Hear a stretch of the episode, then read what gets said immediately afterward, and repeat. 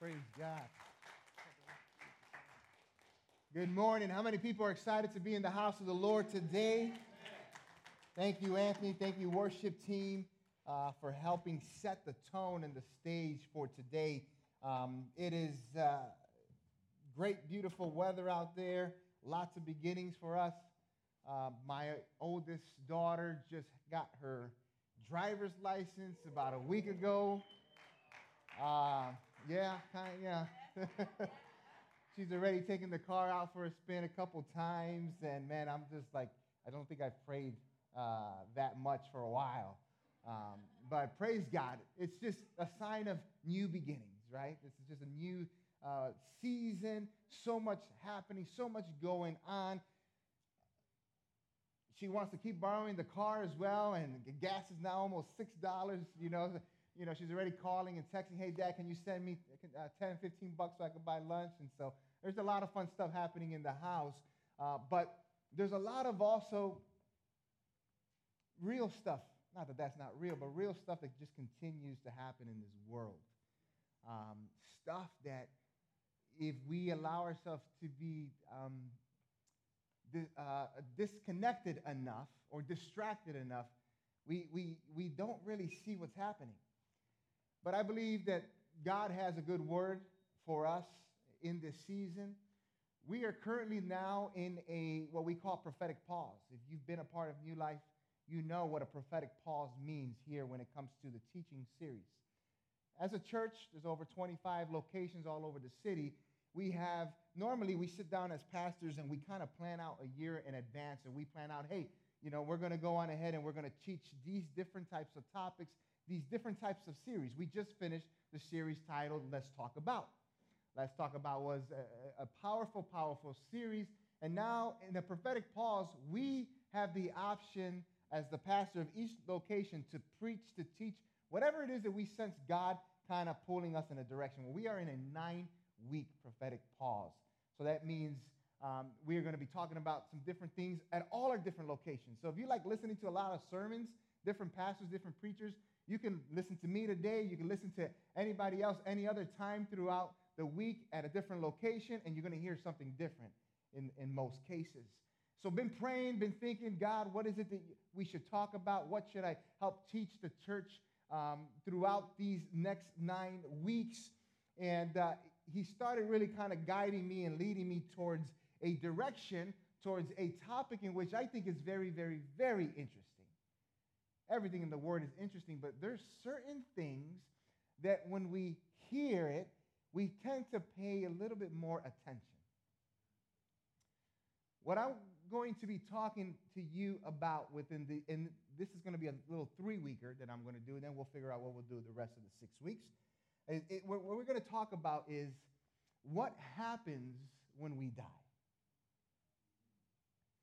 What happens when we die. We're going to be talking about this for the next three weeks, and so I encourage you make sure that you don't miss. I don't want you to ever miss a Sunday, but really make sure that you you stay for this three.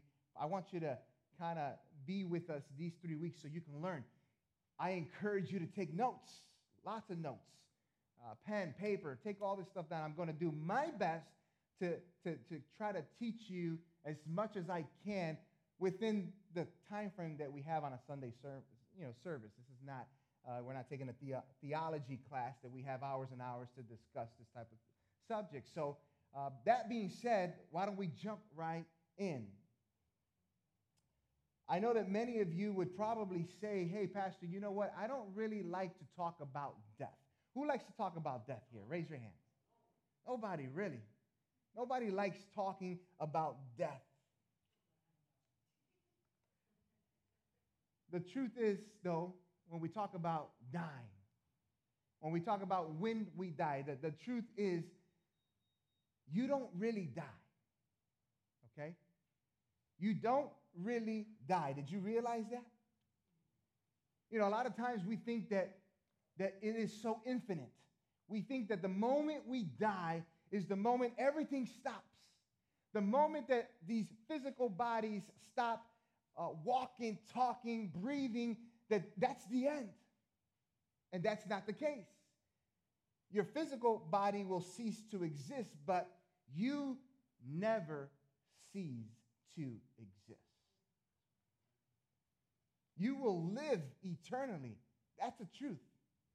You're going to live eternally somewhere. This is what Scripture says. If you are going to follow with us and you want to open up your Bibles, if you're one of the Bible thumpers, you like to feel the pages, we're going to be at Second Corinthians chapter 5, verse 9 through 10. We'll also have passages up on the screens, or just write this down. I urge you, uh, a church, that when we teach here in the altar, sometimes, you know, I, it's a lot to take in, so just jot these things down, and throughout the week, spend some time revisiting what it is that was taught, but also reading the passage. Because we're teaching from the passages, okay? It says this, 2 Corinthians chapter 5, verse 9 through 10. The Apostle Paul was talking to the church of Corinth, and he says this, verse 9. So we make it our goal to please him. Whether we are at home in the body or away from it, we must all appear before the judgment seat of Christ so that each of us may receive what is due us for the things done while in the body, rather good or bad. Let me take you to the beginning of that. Second Corinthians chapter 5 verse 1. It says, "For we know that when this earthly tent, everybody say earthly tent. What is an earthly tent? The earthly tent is a metaphor for our bodies. Turn to your neighbor and says, and point at your body and say, This is my earthly tent. This is name brand. He says, Now we know that if the earthly tent we live in is destroyed, that is when we die. That's when we when, when we leave this earthly body, he continues to say, we have a building from God. An eternal house in heaven, not built by human hands. Verse 3 says, Because when we are clothed, we will not be found naked. For while we are in this tent, we groan and are burdened. How many people are grown, uh, are grown and, and, and are burdened in this body so many times? Right? One of uh, our elder Jose's got a bad back. I just had surgery a couple, uh, three, three months ago. Uh, my son was making me play basketball with him all Friday, and I'm over here mentally thinking I'm still 18 years old. And yesterday I woke up and my knee was in burning pain. In this body, we groan. In this body, we, we, we burden. He says, because we do not wish to be unclothed, but to be clothed instead with our heavenly dwelling, so that what is mortal may be swallowed up by life. Verse 5 Now the one who has fashioned us for this very purpose is God, who has given us the Spirit as a deposit, guaranteeing what is to come. Therefore, we are always confident and know that as long as we are at home in the body, we are away from the Lord. For we live by faith, not by sight. We are confident, I say, and would prefer to be away from the body and at home with the Lord. Some of you guys may be familiar with this because there's other translations that say to be absent from the body is to be present with the Lord. Sometimes us as, as pastors, when we're doing funerals and you know we, there's a body next to us, we kind of say that, hey, this person was uh, had a firm belief in Jesus Christ. We say, hey, he, you know, he's absent from the body, but he is in the presence of God.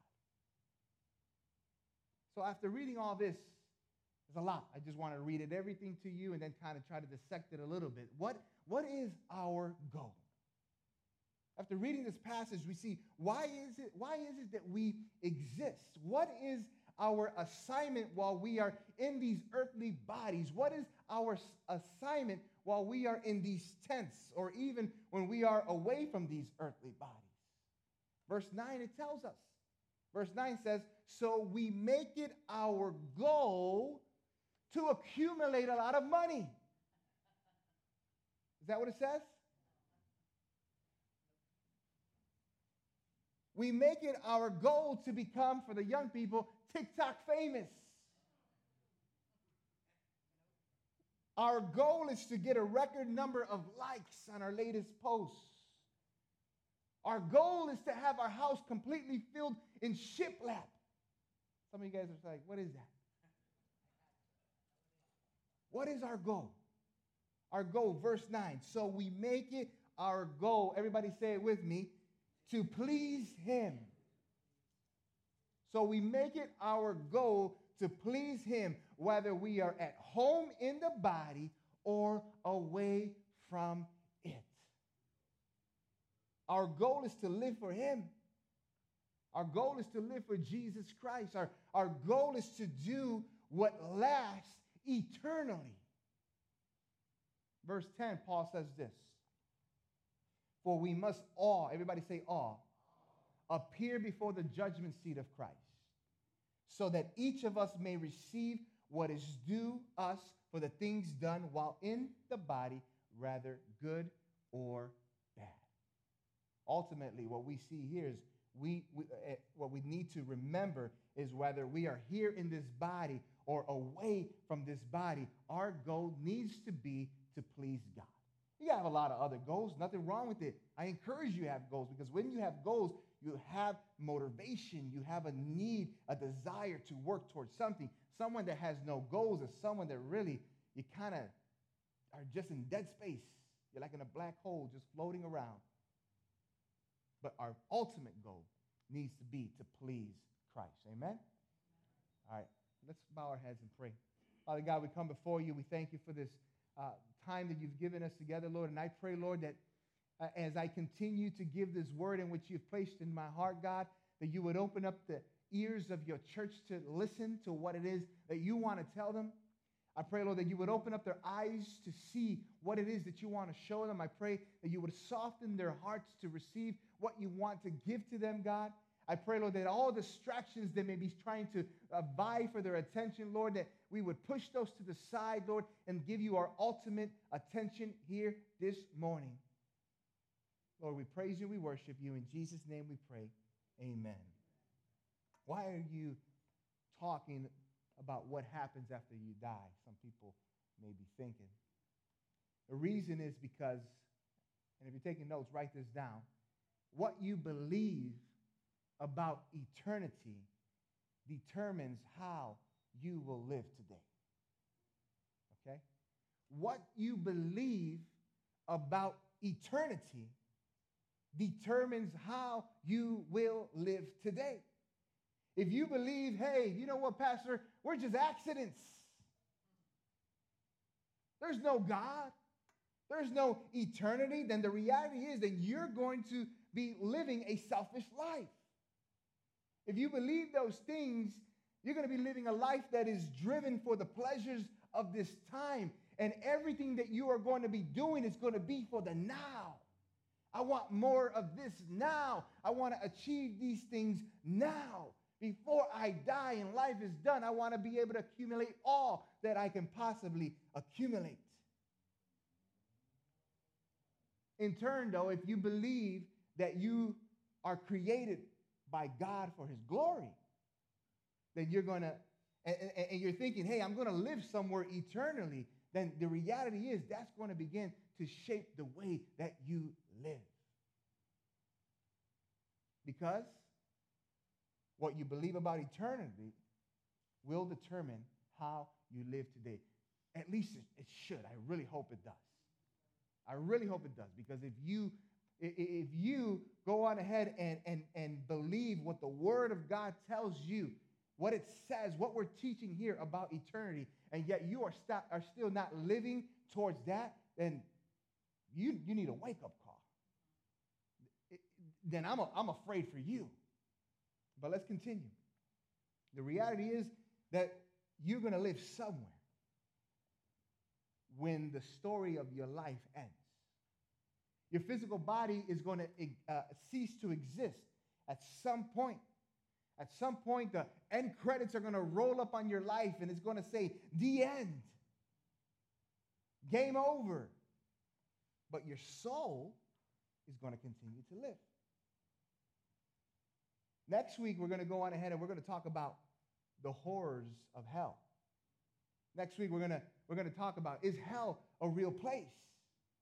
I'll give you the quick answer yes, it is. But we're going to talk about what happens in hell, who goes to hell? Why did God create hell? And then in a few weeks after that, we'll talk about heaven. We'll talk about who goes there. What do we do when we go there? Is it a, uh, you know, is, it just pretty much a boring, long worship service? Is it uh, that we're going to be singing the same song for a thousand years? Do we have new bodies? Do you recognize people? Who goes to heaven? That's all the stuff that are coming up. That's why I'm saying, man, I'm excited to preach this, and I hope that you're excited to listen to it.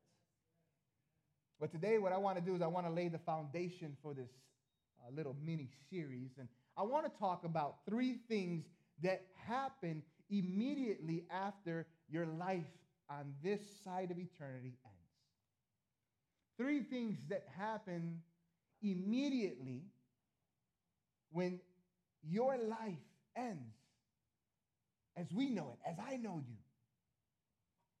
The first thing, that's for sure, and some of these, this is a no brainer, our physical body dies. The first thing that happens immediately when your life is over, when the end credits have, has rolled up, your physical body will die. Scripture says our physical bodies die. In Hebrews chapter 9, verse 27, it says this Just as people are destined to what?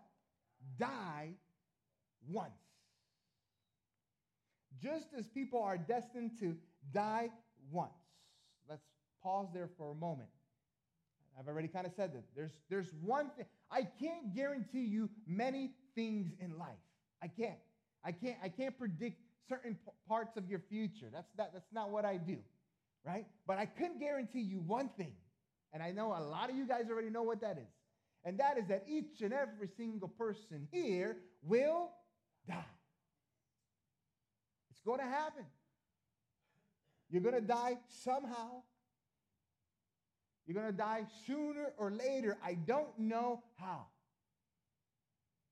The Bible teaches us that you've, you've come from dust, right? Your body will go back to dust. So, in essence, when I'm looking at this and calculating this, you're nothing but dust. So, what I want you to do is I want you to look at your neighbor and say, hey, you're nothing but dust. Don't, don't take that the wrong way. It was just a little bit of joke. It was a little joke. Don't get in arguments when you get home. Hey, listen, when you when you're at home with your spouse, friends, don't don't don't start saying you're nothing but dust when you guys are in an argument, because then automatically you're going to think of me, and I don't want to be in that argument. All right. But Scripture says this in Hebrews chapter 9, verse 27 through 28. It says, just as people are destined to die once, and after that, face judgment. So Christ was sacrificed once to take away the sins of many, and he will a- a- appear a second time, not to bear sin, but to bring salvation to those who are waiting for him. What's going to happen after your life ends? Our physical bodies are going to die. That's a fact. That's what's going to happen. Amen? That was the quick one. I'm going to spend a little bit more time on these other ones. The second thing that happens immediately after your life ends, our souls are separated from our physical bodies. Our souls are separated from our physical bodies. Our physical bodies, they stay behind. They stay behind. You know, all that work that you did to make sure you're in good shape, some of the Botox shots that you took, whatever it is. Hey, I'm not judging you. All right? But the reality is, what you've done, that, that, that stays. It stays. But our soul continues to live. This is where I want you to stay focused on. Because people that live for the here and the now, a lot of times, they're, they're, those are people that are stuck on, well, when this life is over, it's over. Jesus said this in Matthew chapter 10, verse 28. And oh, I love this passage. It says, Do not be afraid of those who kill the body, but, can, but cannot kill the soul. Rather, be afraid of the one who can destroy both soul and body in hell. It's some deep words, man.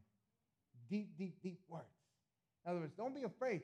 You're mm-hmm. walking down the street and you're looking at someone that looks a little suspicious. Don't be afraid of them that they might hurt you or kill you, whatever the case is. You ought to live with that sick man. Whew. You ought to live life with that same awareness that, hey, every single second that I'm walking my life, I, I ought to make sure that I'm trying to live my life right because because because humans can kill me, but they can't kill my soul. But Christ, but God, He can, he, he can make sure that, that, that I am nothing. He can, he can send me to hell. My body could die here and my soul can be burning in hell. That is what you ought to be afraid of. Not necessarily just the person that looks suspicious in the corner of the street. Don't just fear people, but live in a reverent fear of God. When your body ceases to exist, your soul continues to live on. In other words, at your funeral, one day when it happens, once you go into the ground and you, you know how sometimes some, some people's traditions are, everybody goes to that potluck dinner and, and starts having a meal. You're never, you will never be more alive than you are at that moment. When you're in that ground, people, people are walking away thinking, oh, that's it, his life is done. Man, you will never be more alive than you will be at that moment. Your body will be dead, but not your soul. Your soul still lives even though your body ceases to exist. And Jesus, he illustrated this truth in, in the Gospel of John when he was talking to Martha, who was incredibly upset about Lazarus, her brother, when he had died. You remember, I taught this uh, in, uh, during uh, our Mother's Day service. But Lazarus had been dead for four days, the Bible tells us. And this is what Jesus said to Martha. He said, if you remember, he said, I am the resurrection and the life. The one who believes in me will live even though they what? They die. You see, we're, the Bible all fits together. And whoever lives by believing in me will never die. You guys catch that? Whoever lives by believing in me will never die. That's why we're te- that's why I'm teaching you. That when our physical body dies, what happens? Our physical body dies, but our soul lives. What happens to the soul of a follower of Jesus after the body dies? Well, the reality is the Bible isn't clear on all the details. It's not, and it doesn't have to be. It doesn't have to be. We don't have to know all the details of what happens immediately, but what we do know is that to be absent from the body is to be, pre- is to be present what? With the Lord. That we know for sure. That's all we need to know. We do know that there are, if you remember the story, when Jesus was on the cross with the two criminals, remember that? Next to Jesus, these criminals, they were both guilty. This is the man who had no sin, yet was bearing our sin and dying on the cross so that we can have a relationship with Jesus Christ. Yet there was two sinners that were next to him, two criminals. They were next to him and they were guilty. They both needed forgiveness, but only one, the Bible says, recognized that. Only one recognized his need and he called on the grace of Jesus. And that one criminal cried out, Jesus, remember me when you come into your kingdom. You remember that story? And by the grace of Jesus, not by any works this guilty man could have done, Jesus goes on ahead and he answers him Truly, I tell you today, today when your body ceases to exist, you will be with me in paradise, is what Jesus says. Where exactly is that? What exactly is that? We're not completely clear, but what we do know is that it's way better than this earthly life. Paul goes on ahead himself and he wrestles with this thought. He wrestles with, man, what is it that I want to do? Paul's the one that's responsible to, for writing all, you know, many of the epistles there in the New Testament. He says, Man, do I want to live here and make a difference? Do I want to live here and continue to plant churches, continue to pour into people, continue to uh, build, uh, uh, you know, Jesus followers? But remember, Paul's not writing this in his penthouse. Paul's writing all these epistles. He's in prison many times. He's not, you know, he's being chased after. They're, they're, they're trying to kill him. But yet he's saying, should I stay here and do the good work of Jesus Christ? Or man, should I just go already and be with him? Which is better for me? This is what he says actually in Philippians chapter 1, verse 20. He says this I eagerly expect and hope that I will in no way be ashamed, but will have sufficient courage so that now, as always, Christ will be exalted in my body, whether by life or by death. For me, to live is Christ, and to die is gain. If I am to go on living in the body, this will mean fruitful labor for me. Yet, what shall I choose? I don't know. I am torn between the two. I desire to depart and to be with Christ, which is better by far, but it is more necessary for you that I remain in my body. I, I just love that where you're seeing the mind what you know the, the back and forth that the apostle paul is having he said man it's better for me to be in the presence of god how many people probably have felt that here when life gets hard when life gets challenging when it's difficult when it feels like you can't breathe when it feels like man this is one bad thing after another whatever the case is but you yet, yet you're still trying to continue to be faithful to the lord faithful to your family and sometimes you say man i'd rather god just take me just take me i'd rather be with you but Paul understood something that maybe God wants you to understand. If he ain't taken you yet, it's because he still has a plan. If he hasn't taken you yet, it's because maybe he wants you to continue to build other people in Jesus Christ. Maybe he wants you to be the light of the world in this dark, dark place to attract others to come to know Jesus Christ. Oh, so, what happens when we die? We know our physical bodies cease to exist. Our soul continues to live separate from our body. And then, and then at some point, the third thing, we all face judgment. We all will face judgment. Peter said it this way. 1 Peter chapter 1 verse 17. Since you call on a father who judges each person's work impartially, Live out your time as foreigners here in reverent fear. Now, this is this reverent fear is not talking about well, be afraid, be scared, have anxiety, and all that stuff. No, reverent fear meaning like, man, you really, really are want to make sure that you are doing things right. They, they, they, it means like, man, I need to make sure that I am in order. I need to make sure that I am in check because someone, the Creator, one day is going to judge me. And I don't know when my last breath is. I don't know when my last opportunity to do something that maybe He's calling me to do is. So I need to make sure that I am doing the best that I can right now.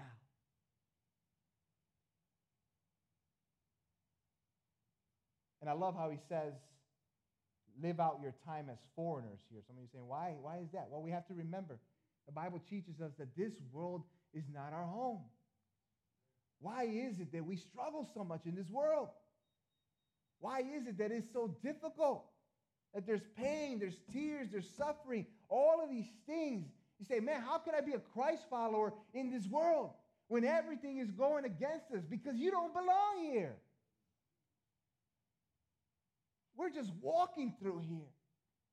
But we're not just walking through here to get from point A to point B as fast as we can. God has placed us to walk through here with a purpose.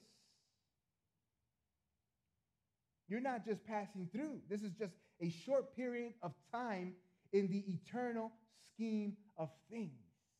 You see, this time that we live here is just like this little compared to eternity. And if I keep going and going and going and going nonstop, I used to think to myself when I was little, I used to lay down in bed, man, well, how long, you know, am I going to be in heaven? And I would just think, well, forever and ever and ever and ever. You just keep going. You see, our time here on earth is temporary. Our time in eternity is forever with no end. It's just a short period of time in eternal in the eternal scheme of things. And at the end of this life, we will be judged or we will be rewarded. Two things that I want to teach you the difference between the two. Let me go ahead and show you in Scripture that there are two different judgments, and I want to be able to talk to you about both of them. Okay?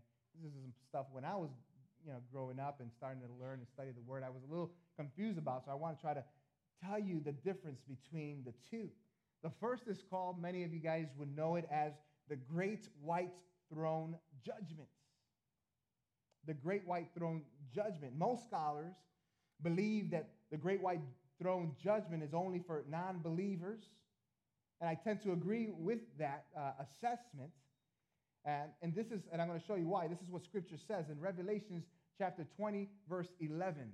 John is in the island of Patmos and he has a vision that is given to him by the Holy Spirit of the things that were to come. And he said, he said, This is what I saw. All right? Revelations chapter 20, verse 11. It says, Then I saw a great white throne and him who was seated on it. The earth and the heavens fled from his presence, and there was no place for them. And I saw the dead, great and small, standing before the throne and books were open. Another book was open, which is the book of life. The dead were judged according to what they had done as recorded in the books. The sea gave up the dead that were in it. The death and Hades gave up the dead that were in them. And each person was judged according to what they had done. Then death and Hades were thrown into the lake of fire. It's a whole lot to unpack. And what is the lake of fire? Remember, I told you I'm going to talk about that next week. This is just, I'm just laying the foundation to this series. But I want to talk a little bit more about what is the book of life. Here's the amazing news. What we know is that Jesus is the Son of God. He was born without sin. He's called the, the Lamb of God who is slain for the forgiveness of our sins. I've talked to you about about the atonement and how without the shedding of blood, there was no forgiveness uh, for sins. So Jesus goes out ahead and he, he died in our place. He sheds that blood in our place. And when you come to a place like that criminal did on that cross, when, when you recognize that you, you, you have a need and you call out on the grace of Jesus, and you are saved not by works, but you're saved by the grace of Jesus through faith in him, and you call out on him, and your name at that point is written in the book of life. It's called the book of life, the, the, the Lamb's book of life. When your name is in that book, when you do those things, when you give your life to Jesus Christ, when you understand and you realize, man, I can't do this thing called life on my own. I have to give up my driver's seat to God. When you do that, and your name is in that book, Scripture says that your name can never be blotted out. Scripture says that your name can never be erased, it can never be taken away. There's no white out there in heaven, there's no eraser. Your name is in His book. And when your name is in His book, you are His child. And at that great white throne judgment, when it's your turn, if He looks at that book and, and your name is not there, your name is not in that book, Scripture says your next move. Scripture says if your name is not in that book of life, your next place of residency is not going to be a place that you're going to like. If your name is not in that book, the, your next place of residency is not going to be a place that you enjoy. Jesus says this in one of the most sobering verses, to me at least, in all of Scripture. This is a passage that I'm about to read to you that has rocked me for years. It has shaken me ever since I was a kid. It has made me unsettled. It still makes me uncomfortable to today. It's a very, very challenging verse. And I'm going to read it to you. It's found in Matthew chapter 7, verse 21 and 22. Jesus says this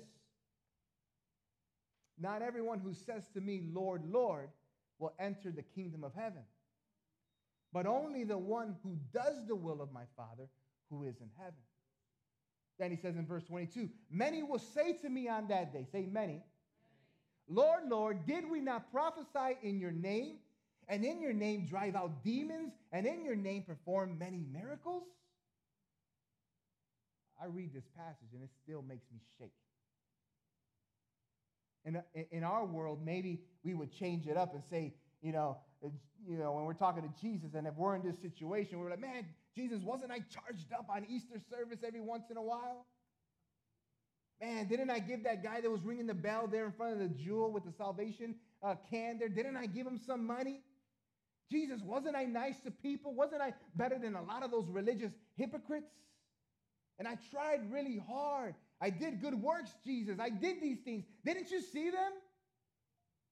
Verse 23, Jesus says, will reply this Then I will tell them plainly, I never knew you. Away from me, you evildoers. In other words, some of us will go to Jesus and say, Man, but didn't we, didn't we know each other? Didn't we do things? And Jesus is, in other words, he's going to say, Man, hey, we were never in a relationship. You know, it's like the guy or the girl that comes around. Maybe this was you a long time ago, and, and all of a sudden the guy or the girl comes along. Hey, hey, man, what happened to us? You, you haven't checked up, uh, checked in on me, or when this happened, you didn't ask me. Hey, how you doing? And you say, girl or, or dude, man, we were never in a relationship. I didn't know you like that. There's two judgments. The first is known as the white, the great white throne judgment. The thing that I want to just tell you with that is you need to ask yourself is your name written in the Lamb's book of life? Because once we're there, there's nothing we can do to go back and rewind anything. While we still have breath in our, la- in our lungs, there's still that time. There's still that opportunity. If your name is not in that book, if you haven't placed your faith in Jesus Christ yet, man, now is the time to get your name etched in that book. The second judgment is called the judgment seat of Christ. The judgment seat of Christ. Paul was talking to the Corinthian believers. Uh, these were followers of Jesus Christ. And this is what he said to them. 2 Corinthians chapter 5, verse 10. Right? So I'm just going to paraphrase this a little bit. Great white throne judgment, is your name in the book or is it not? Right? If it's in that book, all right, good. If it's not, we're going to talk about your home next week. 2 Corinthians chapter 5, verse 10, it says this. For we must all, everybody say all, appear before the judgment seat of Christ, so that each of us may receive what is due for the things done while in this body, whether good or bad. See, now, if you really look at it, Paul's shifting now his, his conversation, uh, this judgment now to the believers. And see, when I was younger, I would think, man, but man, if we've given our life to Jesus Christ and all this stuff, man, I got to be judged again? Like, but, but why would he judge me? Well, you have to understand what is what's written. You got to study it and look at the context of it. What is the judgment seat of Christ? Well, when you have to remember, Paul's talking to a Corinthian church there in the area of, you know, maybe modern day Greek, Greece, and you got to understand what was kind of happening. You know, they, they, they always had these Olympics, right? Eh, you know, these, the, these different competitions. And so that the wording that's used there, it comes from the Greek word bema. Bema. And bema is taken from the Greek Olympics. And what is a bema? Well, after the race, the winners would come before the judge who would stand and he would sit or he would stand or sit on that bema and he would and the judge would go on ahead and give the rewards or the prizes or, or whatever it was the uh, the wreaths that they, that they would get. One thing that's very important to understand is that the Bema seat was not a place to judge. The Bema seat was a place, or, or, or wasn't a place to see if you qualified. That spot was a place to say, hey, let's celebrate because you finished the race. You understand? You see, that seat, that judgment seat, was not a place to say, hey, uh, you made it or you didn't make it. That seat was there a place to say, You finished the race. Now let me give you the reward that you deserve. That's why I'm saying this one is for the believers. You finished the race, you were faithful, and here is the reward for what it is that you have done. It's very important to understand that the judgment seat of Christ is not a judgment for your sins. Listen, is your name in that book or not? This is the judgment for those who are followers of Christ, you see, because your sins were judged and forgiven by Jesus Christ. when you gave your life to him. And Jesus dies on that cross and the sins have been atoned for. This is a place where if Jesus acknowledges us, what you did on earth is rewarded in heaven. Now, you may stand there and you may say, Well, I'm a, I'm a little bit confused. I thought you said that we're not saved by works. Well, we're never saved by only works. Why? Because you can't be religious enough. You can't try hard enough. You can't rid yourself of enough of the bad stuff. The problem is that by nature, we are all sinners. Our sin separates us from a holy God. We are saved by the grace of Jesus. And only by the grace of Jesus, we are saved by grace.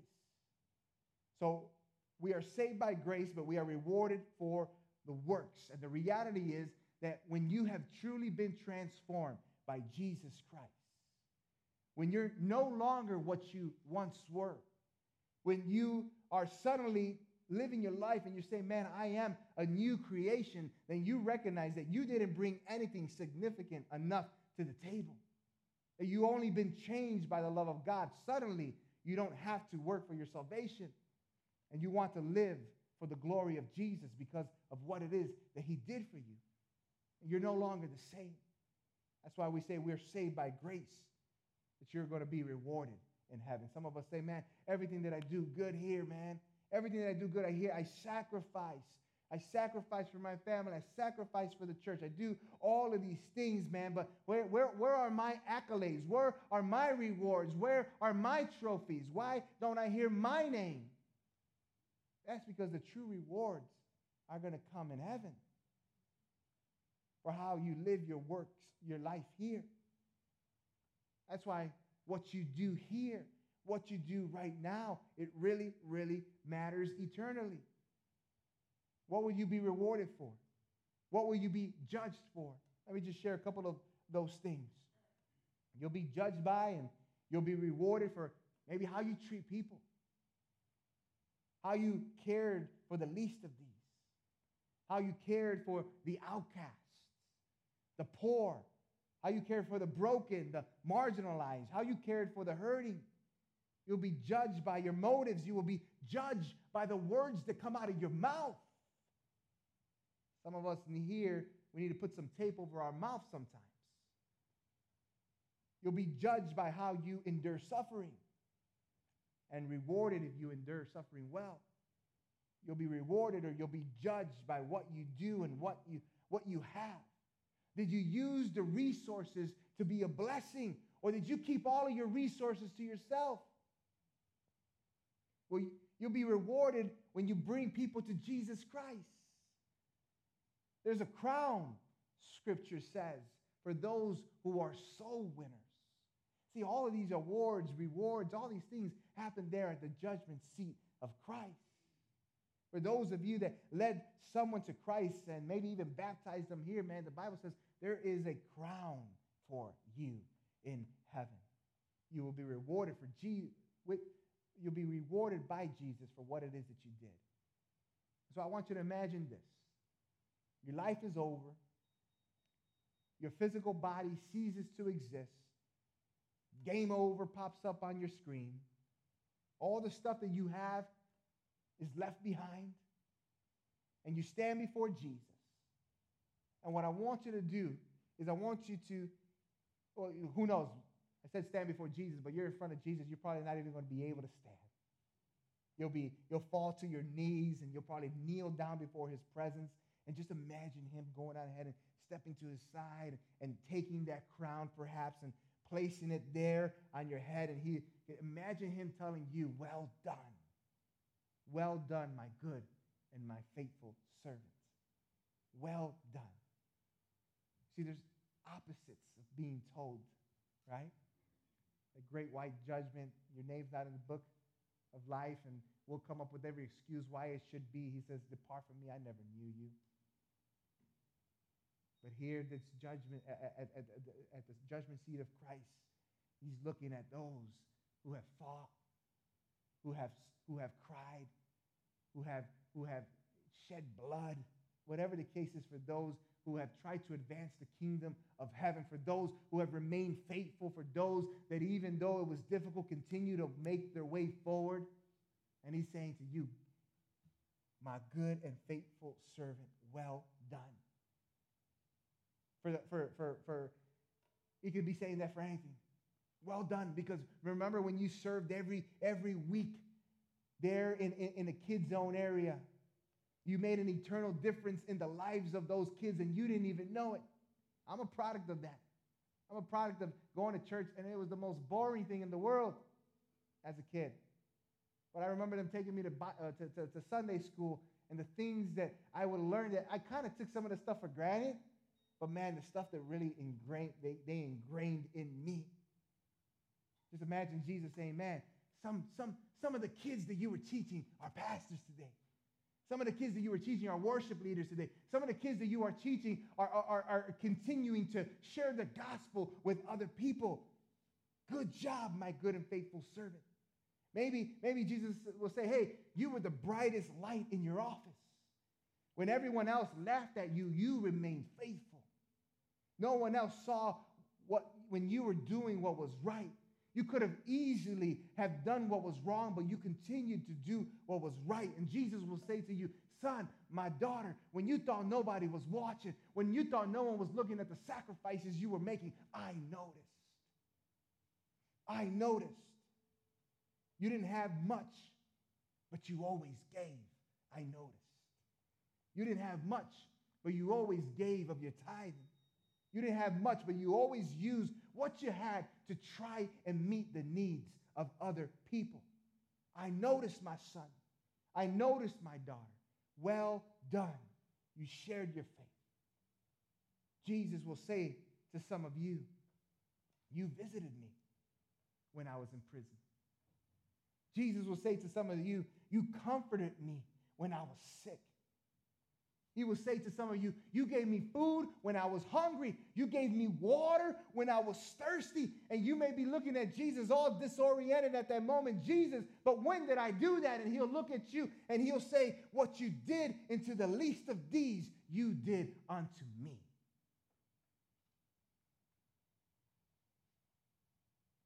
What we believe about eternity, church, that's how we will live and in closing, one thing that I want to make sure that we address, and that is that we have to be careful not to obsess with the things of this world. Right? Because what we believe about eternity, that's how we live today. So we got to be careful not to obsess with the things of this world. Because the pull of this world is so strong. It is the, strongest Christian still feels the pull of this world. The Apostle Paul shared it as well. I want to do what's right, but my body's kind of trying to go the other way. But what this world has to offer you is so temporary. It's so temporary. And one day, one day, your heart is going to beat for the last time.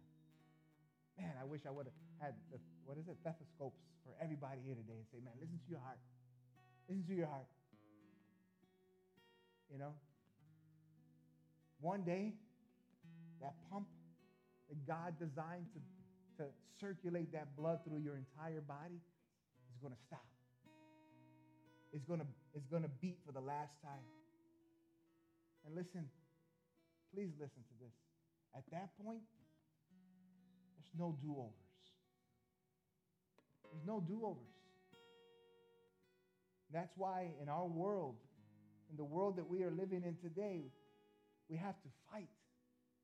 As believers of Jesus Christ, we have to keep the eternal goal front and center. Jesus, whether it's in our body or wherever I am, we need to say, Jesus, my goal is to please you. My goal is to please you. Jesus, it, even in my marriage, my goal is to please you. As a parent, Jesus, my goal is to please you. As someone who serves in the church, Jesus, my goal is to please you. When you go in and you clock in at work, Jesus, my goal is to please you. When you're thinking about whatever your two year, five year plan for my planners out there, my goal is to please you. And if you find yourself more concerned, church, with the things of this world, whatever it may be, whatever it may be, the degree, the new house, popularity, the car, the next vacation, whatever it is, you need to cut the roots off to the things of this world. Remember, you could have those goals, they just can't overshadow your primary goal, which is to please Jesus. you want to make sure you don't do that? Whatever it is that you're setting your goals to be Jesus, does this goal please you? Am I going to put more time and effort into this than I am going to in you? The things that will not last and do not matter, we need to try to cut those roots. We need to let the Spirit of God help recalculate and bring us back to the spiritual center because you have one goal. Remember, you're, you're just passing through this world. And as you're passing through this world, I, I think of Satan as, as the best advertiser in the world. As, you know, when you're driving through the expressway, you see all the billboards for all the things, and all of a sudden you were fooled, but now you want some Chipotle or whatever. As we're passing through this world with a goal we have a destination in our GPS, but Satan is at every billboard trying to distract you from getting there safely. Satan is trying to throw so many pit stops your way to get, get you to detour away from the way that he wants. You have one goal. Don't forget, don't plant your roots here. We're just passing So, whatever we do, whatever we are, remember this. That is that our goal is to please Jesus. Our goal is to please Jesus. Because when we die, there's going to be a conversation that's going to be had. And it's going to be between you and the one that you were supposed to be pleasing while you were passing through this world. Some of us are really good with excuses, man. Some of us are really good with excuses. Some of us are really good with lies. Or ask something, hey, what happened? Blah, blah, blah. Oh, you throw everything in the book. That day, excuses end, the lies end. What did you do? Is your name in the book? And if your name is in the book, man, did you what did you do with what I gave you? The gifts that I gave you, the gifts that I gave you, the talents that I gave you, the brain that I gave you, the heart that I gave you, the physical ability that I gave you. What did you do with that? Because what you know about eternity affects how we live here today. I gave you all that, man, so that you could not just be here by yourself, but so that you could bring your whole family, all your friends, your entire community. Just a brief summary of what happens when we die.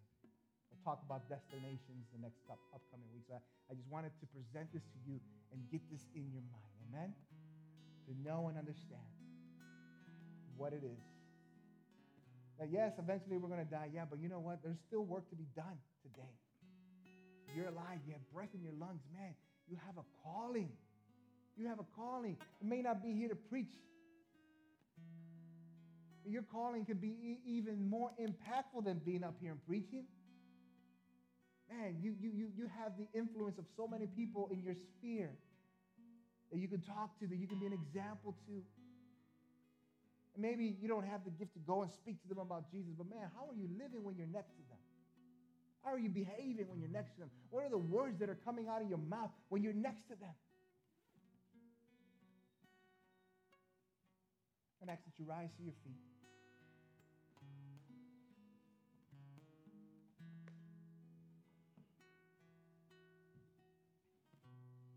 Christ followers, we just close your eyes. As Christ followers, we need to remember this is not our home. We're just passing through here.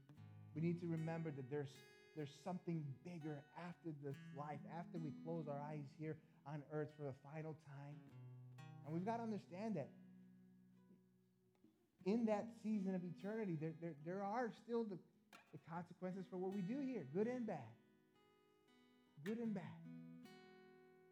You see, sometimes what puzzles me is that we work so hard here in, in, in this side of eternity for Alpulate. We, we, we work so hard to get raises. We work so hard to get plaques with our names on them. We work so hard for promotions. We, but, but all those things stay here. The moment they etch your name in a plaque, they're, they're, they're putting another name in there the next week or the next month. But while we're here, God's given us work, eternal work with eternal uh, you know, results. He's got all kinds of rewards, all kinds of things for you when you are there in eternity. Man, don't you want to be rewarded with the good stuff? So work hard here. Work hard right now for your eternal rewards. Work hard and say, man, I want that crown of righteousness. Man, let me bring people to Christ. Let me baptize them here in these waters. Let me act right. Let me speak right. Let me give. Let me, let me live sacrificially. All of these things that are all pretty much attributes of our Lord and Savior. Let us reflect that. Amen. And right there where you're at, just analyze your heart. God, where am I? Where am I in all of this? Only you and you alone know what it is that God is God is kind of kind of placing in your heart right now. What is it that he's telling you based on what you've heard here today? What is it that he's trying to what is he trying to get your attention towards? What is it? And speak to God. Speak to God right there where you are at. And at the end of the service, listen, if you say, man, I want prayer for something more personable, maybe it's like, hey, I want to get my name in that book, or, or maybe it's, I, I need help in this specific area, I will be here. Our, our elders are here. We, we can be here in the front. If you come on up after the service, after we dismiss, we'd love to talk to you, and we would love to pray for you. Amen? Father God, we come before you right now at this time, at this moment. We thank you for this reminder. I thank you for this constant reminder, Lord, because your word is being preached to me as well. And so, Lord, I pray right now, Lord Jesus, that you would take this word. Your Bible, the Bible says that your word are like seeds. Our heart is like soil. Lord, I pray that each and every person here today, that their soil would have been mixed and ready to absorb the seeds that have been thrown into their hearts right now. Father, these, this good, these good seeds, these seeds, Father God, Lord, that you've given us, Lord, I pray, Lord, that our hearts would grab them, that what we've learned today, we would allow them to perk up, to grow, Father God, into beautiful, beautiful crops, God. Beautiful fruits. I pray, Lord, that whatever it is that you have placed in the heart of your people here today as they've heard your word, God, that you would help them, that you would strengthen them, God, to walk in that, Father God, to take care of maybe whatever needs to be taken care of, to straighten out in whichever area they need to be straightened out. Father, I pray, Lord, that you would use them in mighty ways, God, that they would see their purpose, that they would see their calling, God, that they would see it. That you didn't call them just to pass by here. Yeah, they're passing by here, but you've called them to pass by here with purpose. To also be spreading seeds of your word everywhere that they walk. So that one day maybe they can turn around after their long journey and look at the beautiful crops that have grown from the seeds that they have thrown. Father, as we get ready to dismiss, I pray, Lord, that you would watch over your church, that you would watch over each and every person here today, that you would give them traveling mercies wherever it is they go. Those that are watching us online, those that are already starting vacations, that you would bless them, watch over them as well, God. I pray, Lord, that no matter where we go, though, Lord, no matter whose house we go to, no matter what workplace we go to, that we would always remember that you've called us to be the salt of this earth. You've called us to be the light of this world. And You have called us not to blend in, but you've called us to stand out. Lord, I pray, Lord, that you would use us in every opportunity, Father. And Lord, that when we are down, when we are downcast, when we are struggling, Lord, that someone will come along our side and help lift us up. Father, we love you, we praise you, and we worship you. Church, I leave you and I dismiss you with this blessing. May the Lord bless you. May the Lord keep you. May the Lord shine his face upon you all. May the Lord be gracious unto you. And may the Lord give you his peace, which supersedes all understanding. In Jesus' holy, mighty name, the church of God says, Amen. Amen, amen. God bless you, church. You are dismissed. Have a great week.